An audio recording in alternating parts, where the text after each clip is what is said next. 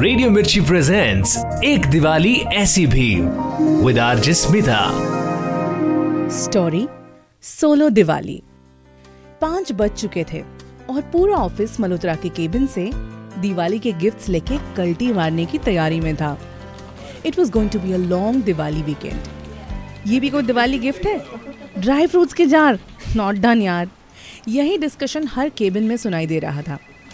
लेकिन दिवाली गिफ्ट से ज़्यादा इम्पोर्टेंट रौनक के लिए वो एक दिन की छुट्टी थी, जो बॉस ने डिसअप्रूव की थी। रौनक के फ्लोर के ऑलमोस्ट सारे कलीग्स अपने अपने घर जाने वाले थे। इस नए ऑफ़िस में उसके कुछ नए दोस्त भी बने थे।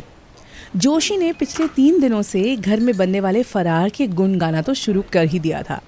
उसकी आई चकली, करंजी शंकरपाड़ी बहुत यमी बनाती और सुना था सारे ऑफ़िस के लिए फरार का डिब्बा भी आता था।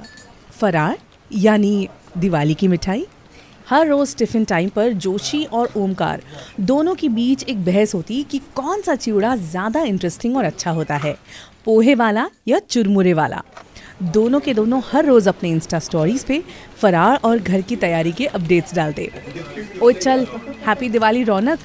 जोशी ने लैपटॉप को बैग में पैक करते हुए उससे बोला हैप्पी दिवाली, तुझे भी। रौनक ने रिप्लाई किया। अरे यार आई नो कि तू अकेला है। चेयर अपना काळजी कशाला करतो? दिवाळी को मेरे घर पे आना हाँ? मस्त फरार करो एकत्र। आई के हाथ की चकली तो खाएगा ना, तर उंगलियाँ चाटता रह जाएगा हाँ? चल मग। दूसरे केबिन से ओमकार ने झांकते हुए रौनक से पूछा, क्या प्लान क्या है तेरा हाँ? देख, मेरे भी घर पे आना हाँ? डोंट स्टे अलोन हाँ रे, पक्का आऊँगा ब्रो रौनक ने दोनों को फॉर्मल सी स्माइल देके कहा। ग्रेट चल यार, नहीं तो मेरी ना सिक्स टेन की लोकल मिस हो जाएगी। ये कहकर जोशी झट से निकल गया और उसके पीछे पीछे ओमकार भी। लेकिन एड्रेस शायद वो बाद में दोनों व्हाट्सएप कर देंगे। उमंग और प्रिया का प्लान था होम पार्टी का।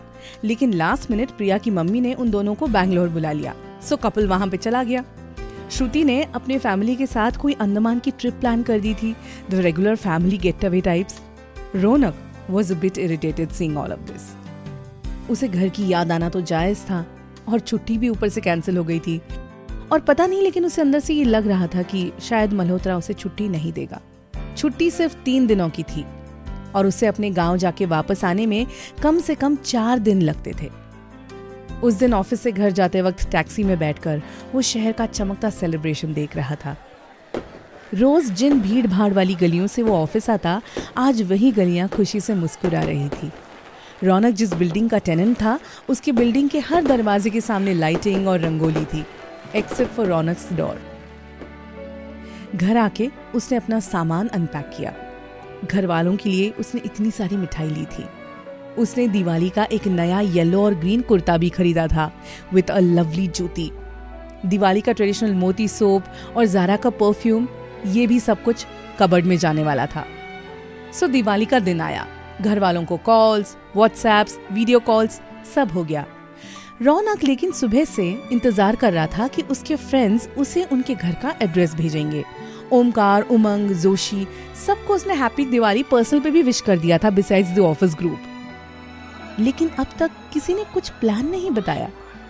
शाम हो गई, फिर भी देर वॉज़ नथिंग सारी सोसाइटी के बच्चे नीचे पटाखे जलाने आ चुके थे।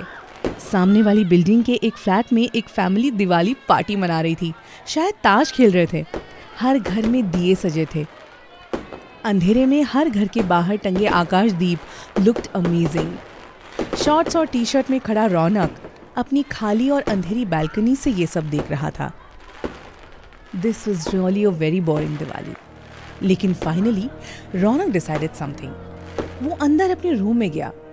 कबर्ड से सैंडलवुड वाला वो सोप उसने निकाला और जाके उसने शॉवर ले लिया।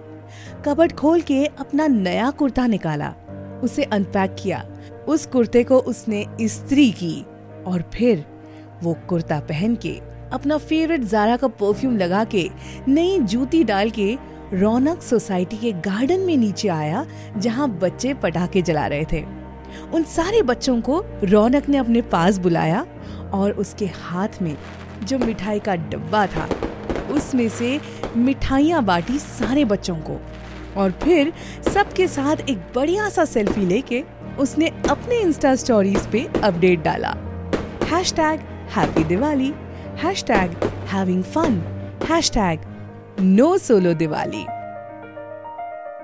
story solo Diwali concept Puneet Kerkar story scripting narration and production RJ Smita radio Mirchi presents एक दिवाली ऐसी भी विद आरजे स्मिता